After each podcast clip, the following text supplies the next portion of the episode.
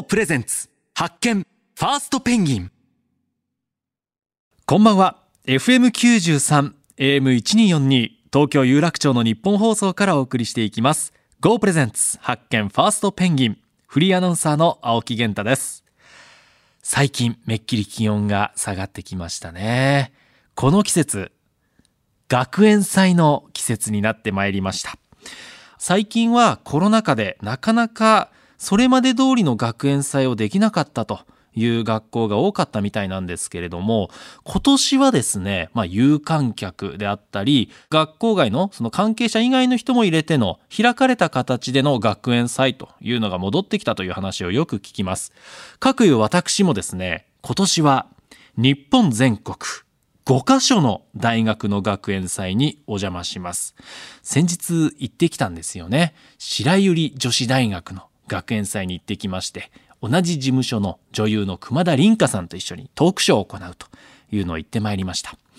大学に行って、なんかいいですね。やっぱりこう、大学内、キャンパス内の空気ってやっぱり街中ともオフィス街とも住宅街ともこう違う。こう学び屋の自由な雰囲気というのを感じられてとっても良かった。で、昔の自分の学生時代というのも思い出したんですよね。もう16、7年前になりますか。はい。私は2002年に大学に入って2006年の3月に卒業したんですけれども、ちょうど就職氷河期だったんですよ。で、僕が卒業した2006年はもう氷河期明けてたんですけれども、なんか就職氷河期って2 0 0 4年で終わってて、2005年、2006年になると企業が採用人数を増やして一気にこう好転したんですよね。でも入った時はまだ氷河期だったから、3年生、4年生は大変っていう空気がキャンパス内に充満しておりまして、その頃結構みんなダブルスクールって言って、大学に通いながら法学部だったらロースクールに入るための勉強で外の塾に通うとか、経済学部だったら公認会計士になるための塾に通うみたいな、そういうダブルスクール流星の時代で、でも僕は文学部で、まあ、文学部でそんなにこうダブルスクールに通ってるっていう人はいなかったんですよね。だから僕はこう、歴史学科だったんだけれども、歴史であったりだとか、文章を読むのが好きだったので、割とこう、牧歌的な雰囲気の中で、えー、過ごしていました。大体大学の授業って90分だけれども、ちょっと空き時間があったら僕は、え、図書館、慶応ではメディアセンターって言ってたんですけど、もうすぐメディアセンターに行くんですね。で、新聞をね、ずっと読んでました。まあそうですね、学生時代一人暮らしですから、新聞取ってた時期もあるんですけれども、まあ取れても一紙ですよね。でもメディアセンターに行けば、あの、主要5紙あるわけなんですよ。ですので、その新聞をこう読み比べたりなんかして、ダブルスクールに励む経済学部、法学部の学生を横目に、私はメディアセンターでずっと新聞を読むという学生生活でした。妻も同じ大学の僕同級生なんですけれども、今でもよく話しますもんね。あなたはよくメディアセンターにいたわよねと。図書館にずっといたよねって、そういうキャラでしたね。まあ、あの、今で言うとちょっと陰キャだったんですよ。はい。何かね、本当はね、フィーバーしたい、ハッスルしたいっていうね、自分がいるんですけれども、なかなかそういう輪の中に入れないという学生で、入れないからこそそういう騒いでる人たちをちょっと斜めから見てるみたいな、車に構えて見てるみたいな、一番こじらせてるやばい学生だったような気がします。そんな私も、日テレに内定し、マスタイチアナと出会い、同じように陰キャで悩んでいたマスタイチアナと出会ったことで、私の人生は変わり、社会人デビューへとつながっていきます。その話はまた今度お話ししたいと思います。というわけで、青木源太がお送りする発見ファーストペンギン。今日もどうぞよろしくお願いします。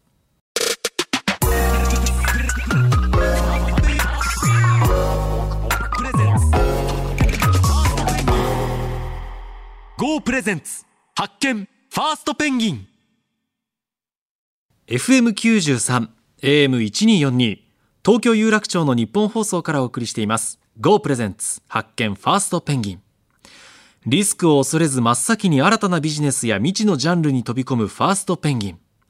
そんな勇気とチャレンジ精神を持っている方をゲストに迎えてその世界になぜ飛び込んだのか。その先にどんな未来を見据えているのかなど様々なビジョンを伺ってリスナーのあなたと新しい発見を探していく番組です。本日番組を一緒に進めてくれるのはザ・クリエイティブファンド LLP 代表パートナーの小池愛さんです。よろしくお願いいたします。よろしくお願いします。さあそして今夜から2週にわたってお話を伺うのは D2C ブランドの未来を見据えエコシステムを構築バックアップしている D2C& カンパニーの加藤浩嗣さんと森下雄斗さんです。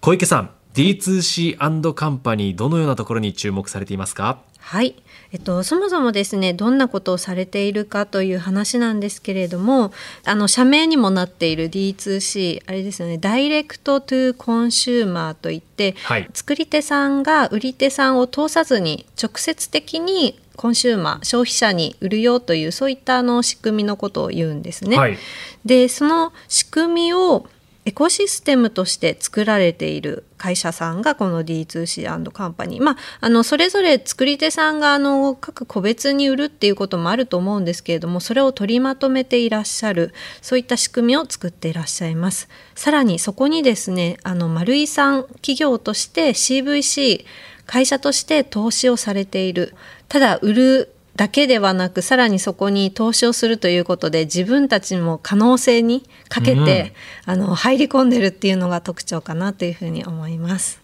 というわけでお知らせを挟んでから D2C& カンパニーの加藤博次さんそして森下優斗さんにたっぷりとお話を伺っていきます。お楽しみに。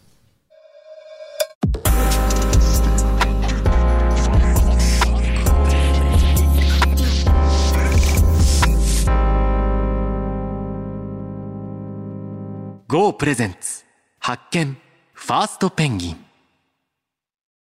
フリーアナウンサーの青木源太が東京有楽町の日本放送からお送りしています。GO プレゼンツ発見ファーストペンギンここ最近ネットの発達と距離感が近くなったことでたくさんの情報が入ってくるようになりましたよね。そうすると興味のあるものも人それぞれ細分化されてそれに合わせて様々な商品が登場。買い物の仕方も多種多様なものになりました。その中でも注目されるのが、ユーザーとブランドが直接つながる販売モデル D2C。D2C、 Direct to Consumer ということですね。うん、そんな D2C ブランドの未来を見据え、エコシステムを構築。バックアップしているのが、丸井グループの D2C& カンパニーです。今週から2週にわたって D2C& カンパニー代表取締役社長の加藤博次さんと同じく D2C& カンパニーインベストメントチーム投資担当の森下優斗さんをお迎えしてお話を伺ってまいります。お二方どうぞよろしくお願いいたします。よろしくお願いします。これ2020年設立ということなんですけれどこれそもそもこれ設立というのはどのあたりから考えていたんですか？はい。2016年ぐらいから丸いグループというのは投資をまあ、競争投資始めたんですね。はい、でその投資を始めるちょっと前からあの投資調査部っていうのを作りまして、えー、この先この消費環境とか一体どうなっていくんだろうみたいな調査をずっとしててそれのあのテーマをまあ決めようっていうことでやってたんですけれどもその当時はアメリカの方でですねやはり D2C っていうのブランドが結構出てきてまして、うん、であの今後その EC 化率がどんどん高まっていくに従ってきっとこの D2C が日本でも拡大していくんじゃないかということで、投資領域をですね D2C というのに決めてですね投資を始めたというのが最初のきっかけになります、うん、投資というとそのそもともとある企業に投資するっていうのもありますしでも今回は丸井の中でこう会社を作り上げたっていうことですよね、はい、外に、はい、はい、投資をですね自体はあの丸井グループで最初やってたんですけれども、はい、まあ、D2C に特化していくに従ってですねあの D2C ブランドさんっていうのが世界観を非常に大事にしているので、はい、そうするとあの、はい、はい、D2C ブランドというのはその作り手側の話ですね、はい、作り手さん側を D2C ブランドとして、はい。そして、はい、で D2C ブランドさんが大きなモールとかに出るというよりは独自の世界観を重要視して、はい、あの EC のサイトを作られているので、ええ、そうするとやっぱり成長していくためにやっぱり仲間を作っていった方がいいんじゃないかというふうに考えたんですね。でその際にあの丸いグループということでやっていくよりは、はい、まあ、D2C という名前を付けた会社を作って、えー、とそこがエコシステム作りに貢献できるんじゃないかということで、うん、あの始めました。でエコシステムというのは何ですか、はい、あエコシステムというのはですねあのその DG ブランドさんが成長していくために、えっと、必要な例えば店舗への出店だとか、はい、あの金融の面だとかですね投資の面こういったものをですねあのお互いにこう強みを生かしながら成長していくと、はい、そういうような意味であのいろんな会社がですね、まあ、手を組んでエコシステムっていうのを作りたいと。そういう考え方ですね。うん、あなるほど。つまりあの各 D2C ブランドさんって通常であれば自らが手探りで、うん、次はこういうマーケティングが必要で次はこういう資金調達が必要でっていうのをそれぞれが模索しながらやっていくことをあの御社が全てノウハウがあるので次から次へと良いタイミングで提案して一緒にやっていけるというそういうことなんでしょうか？そうですね。あの我々が全てあのノウハウを持っているわけではないんですけれども我々が持っているノウハウ店舗出店ですとかえっとあと金融のところですね。こういったところには協力できる部分があるんじゃないかということとですね何かこう皆さんが一緒になれるようなメディアがあった方がいいんじゃないかということで、はいえそのメディア作りにも我々が協力したいということであのその D2C という会社を作ってそのメディアを作ったという形になります、はい、メディアというのは、はい、そのまあ、それぞれのブランド出してる商品も違えば、はい、まあ、コンセプトとか、まあ、社歴とかも違うと思いますけど、それをこうまとめるような何かこう発信物を出したんですあそうですね。あのインスタグラムが中心なんですけれども、はい、5PM ジャーナルというですねあのインスタグラムのサイトを作りまして、ええ、そこにあの皆さんの世界観が伝わるようなビジュアルを出してそのストーリーをですね、はい、あの掲げさせていただいてそうするとやっぱりあの D2C ブランドさんって割とこう社会課題解決したいとそういう思いが強いところが多いので皆さんこう似たようなまあ世界観を持った方々なので、はい、それで一つのストーリーができるんじゃないかということでメディアを今運営しております。なるほど。今その D2C& カンパニーの方でその取引がある D2C ブランドっていくつぐらいあるんですか？えっとやっぱ50社です。50社。はい、はい保有者の方がそのメディアに参加していただいてあの記事を上げていただいたりとか商品紹介をしているという形になります、うん、それぞれのブランドの EC サイトを見て分かる共通点があるわけではないんですか？そのあここは D2C& カンパニーさんとやってんだなっていうのが。えっと、D2C& カンパニーがやってるというよりはあのそれをそのメディアに掲載しているのであってあの各社はそれぞれ別々にあの独立してあの運営をしていますので、なるほど、はい、お金はどこからもらってるんですか？じゃあ D2C カンパニーは。あ D2C& カンパニーはですねマリーグループの100%子会社になります。えーと、そこに例えば登録ビジネスモデル、ね、ビジネスモデルですか、はい、例えばあの投資であれば全然丸いグループからの,、まあその D2C& カンパニーからの出資ないしそれのキャピタルゲインっていうところがまああるかなと思うんですけれど、はい、現状あの投資活動を始めてまだ日が浅いのでそういったものは立っておりませんでで D2C& カンパニーとして収益として計画をしているのは、はい、例えば先ほどあの加藤から話があった 5PM ジャーナルの、うん、あれは掲載料とかをこうブランドさんが最初は最初からお金をいただくつもりというのは毛頭なくって、うん、で成長していくのを支援していくのが主目的ですので、はい、大きくなってそのユーザーがすごく見てくださる数が増えて、はい、その先で、えっと、じゃ十分成長したねっていうところからあの収益をいただくようなそういう形でまずはまず支援するところからスタートとしてます。なるほど、はい、その後出てきた D2C ブランドもあ 5PM ジャーナルに掲載してほしいっていうところが増えてきますもんねおっしゃる通りです。5PM ってあのまあまあ午後5時なんですけど、ええ、あのちょうど日が暮れたこうリラックスをしたような時間帯で、うん、あの見る人が心安らぐような、はい、で心にこうフィットするようなものが見つかればいいなそんな世界観も込められている。んです。そうなんですね。すっごい素敵なデザインになってるんでよかったら見てください。ちょっと拝見してみます。あの既存の丸いグループとの事業とのシナジーみたいなのはあるんですか？はい、えっと、そこら辺をかなり重視しておりまして、はい、DTC ブランドさんっていうのは基本的にはあの EC 主体のところなので、ええあの新しいお客様を獲得したいとかあるいはあのお客様とコミュニケーションを取りたいという意味であのリアル店舗の出店を希望されている方非常に多いんですね。そういった時にリアル店舗出店の、まあ、経験がないので、まあ、そういったことをお手伝いをしたりとか、うん、あるいはそのカード決済の時にですね、はい、結構カードがなくてカートにまあ商品入れてるんですけどそこからな決済いかないというケースもあるので、まあ、そういった時にこうエボスカードっていうあの我々のグループのカードがカード決済のね知見はたまってますもんね。簡単に発行できるようにというそういうようなことを今中心的としてやってます。なるほどさっきのそのエコシステムっていうところのちょっと補足にもなるんですけれども、こうブランドを立ち上げてじゃあどういうふうにホームページを作ったらいいかもよくわからないし、はい、えっと、どういうふうにお客さんと接点を持ったらいいかもわかんないしっていう、まあ、いろんな悩みがあるんですよね、はい、在庫じゃあどういうふうに作ったらいいのかどこで保管するのかどうやって物流を使うのかとか、うん、そういったもろもろを私たちがこう実は用意でききるアセットがあのいろんな会社が実はマルグループってありまして、はい、自社で物流倉庫持ってたりするんですけど、そういったところ一つ一つをこう D2C の新しいブランドさんに使っていただけないかというところで価値があるので技術のスタートアップさんにこういうのが悪いグループできますよってことをお伝えしてで、まあ、実際私たちがこう彼らの成長にお役立ちができるような取り組みをしているって感じです。何かこう講義のこうコンサルティングのような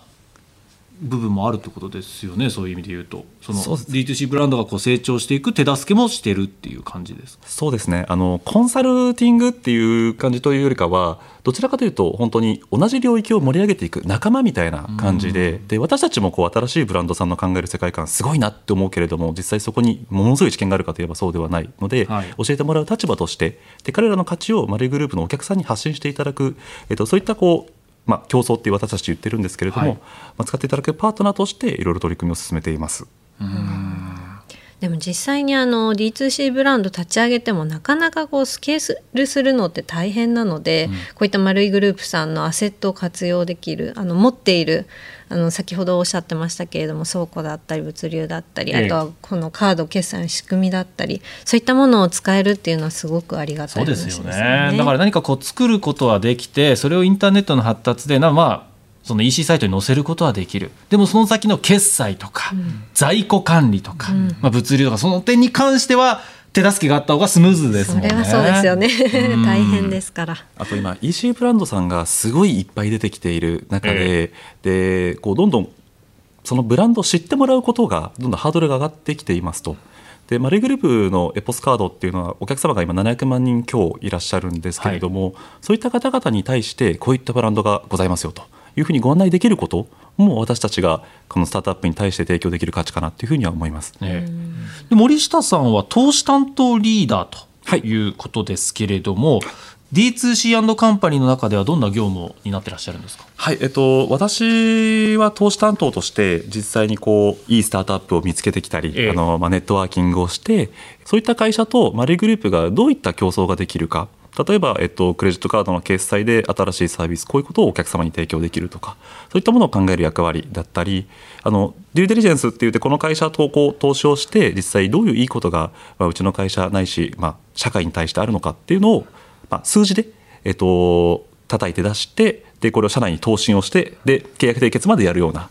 えっと、投資に関する業務の全般のことを私は担当しています。それはマルイ本体がやることじゃなくて D2C& カンパニーとしてやってらっしゃるということ？はい、えっと実はですねあの私は D2C& カンパニーの投資担当でありつつマルイグループの投資担当でもございまして、はい、はい、両方を兼任する形で、うん、えーと、進めています。なので実際 D2C のブランドであっても、はい、私が、えっと、検討させていただいて、えーと、社内での投資を進めていくような関わり方になってます。はい、その D2C ブランドのその手助けだけじゃなくて D2C ブランド自体に投資もされるってことですか？はいおっしゃる通りです。あその比率ってどれくらいなんですか？えっと取引だけじゃなくて投資もする比率です、取引ある企業は50社ぐらい先ほどおっしゃってましたけど、その中でだから資本投入してる会社もあるっていう。あります、はい、割合ですよね。はいはい。割合どれですかね？半分はない。半分はない。半分弱ぐらいです、ね、半分ぐらい、半分弱ぐらい、はあなるほどいわゆるベンチャーキャピタル的なこともやってるってことになりますね。ね。あの D2C の会社への出資っていうのはあのもちろん D2C& カンパニーさんだけでなく他の VC もあの行っているんですが、うん、あの D2C& カンパニーさんは出資をするだけでなくあの自身が持つアセットをそれこそさっき言ったようなアセットを活用することで応援ができるので、ええ、さらに価値を高めるっていうことをその会社と一緒にスタートアップと一緒にやりながら出資をするっていうすごい強いあのパワーを持った スタートアップ側からすれば心強い投資家なんじゃないかなっていうふうに思いますね。そうですよね。これもこの辺はね、ザ・クリエイティブファンド LLP 代表パートナーも一緒ですよね。はい、あの私たちはと物流とかそういったことではなく、うん、あのクリエイティブの支援で、と GO がついてると、はい、いうこと、ね、ご支援させていただいてるんですけど、それと同じように各社が持つアセットを使って応援しながら出資もする。で、やっぱこの出資をしているとですね違うのは応援にも力が入るんですね、はい、やっぱり普通に例えばフィーをいただいてお仕事をする。もちろん一生懸命それもやるんですけれどもあの出資が絡むとですねさらに力が入るということで。その辺はね、はい、共に成長しなければいけないっていうことになりますもんね。はい、先ほどから競争とおっしゃられているのはこれ、えー、共に作る方の競争ですからね、はい、はい、それがあの必須になってくると思います。あの D2C& カンパニーではどういったブランドを支援したり立ち上げられているんでしょうか？はい。エコシステムってさっきからお話をさせていただいているように、はい、D2C ブランドさんのこう成長を支援する会社プラットフォームっていうふうに言ってますけれどもそういったところだとよく CM でも皆さん見るケースが多いかと思うんですがあのベースさん、はい、簡単にこう EC サイトで、えっと、自分のブランドを立ち上げることができてお客様に販売をすることができる、うん、そういった会社に私たちは出資をさせていただいておりました。はい、これっていうのは、うん、いろんな人が新しいブランドを作ってお客様に届けたいっていう思い。そこを私たちマルグループとしても支援をしたいということがありましたので、まあ、この形はまさしくな D2C だというところで投資をしたりもしています。あとは例えば最近ですと、はい、最近でもないんですけどディネットっていう、えっと、はい、女性の美容品を扱っている会社さんで、はい、えっとあのバチェロレッテにね社長さんが出ていらっしゃって、話題になってましたあの投資の後なんですけどね。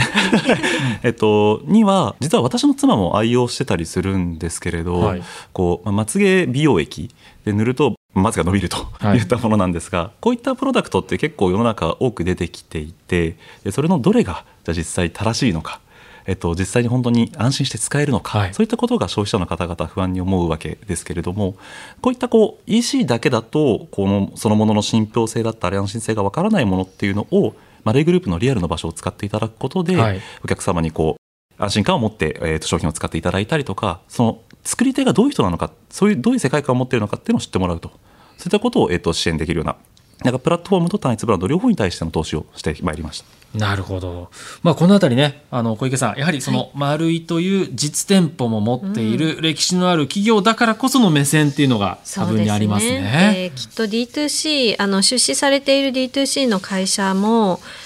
きっとターゲットのことを丸井さんよくご存知なんだと思うんです、はい、ユーザーあの渋谷という場所で長年もう何十年にもわたって若者を見てきたっていうそういった知見をお持ちなのできっと出資を受けるスタートアップもものすごく心強いんじゃないかなというふうに思います。加藤さん森下さん様々なお話ありがとうございました。まだまだ聞きたいことありますので来週もどうぞよろしくお願いいたします。よろしくお願いします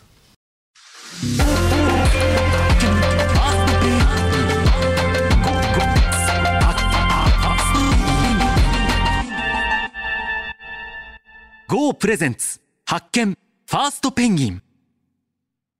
FM93 AM1242 東京有楽町の日本放送からお送りしてきました GO プレゼンツ発見ファーストペンギン。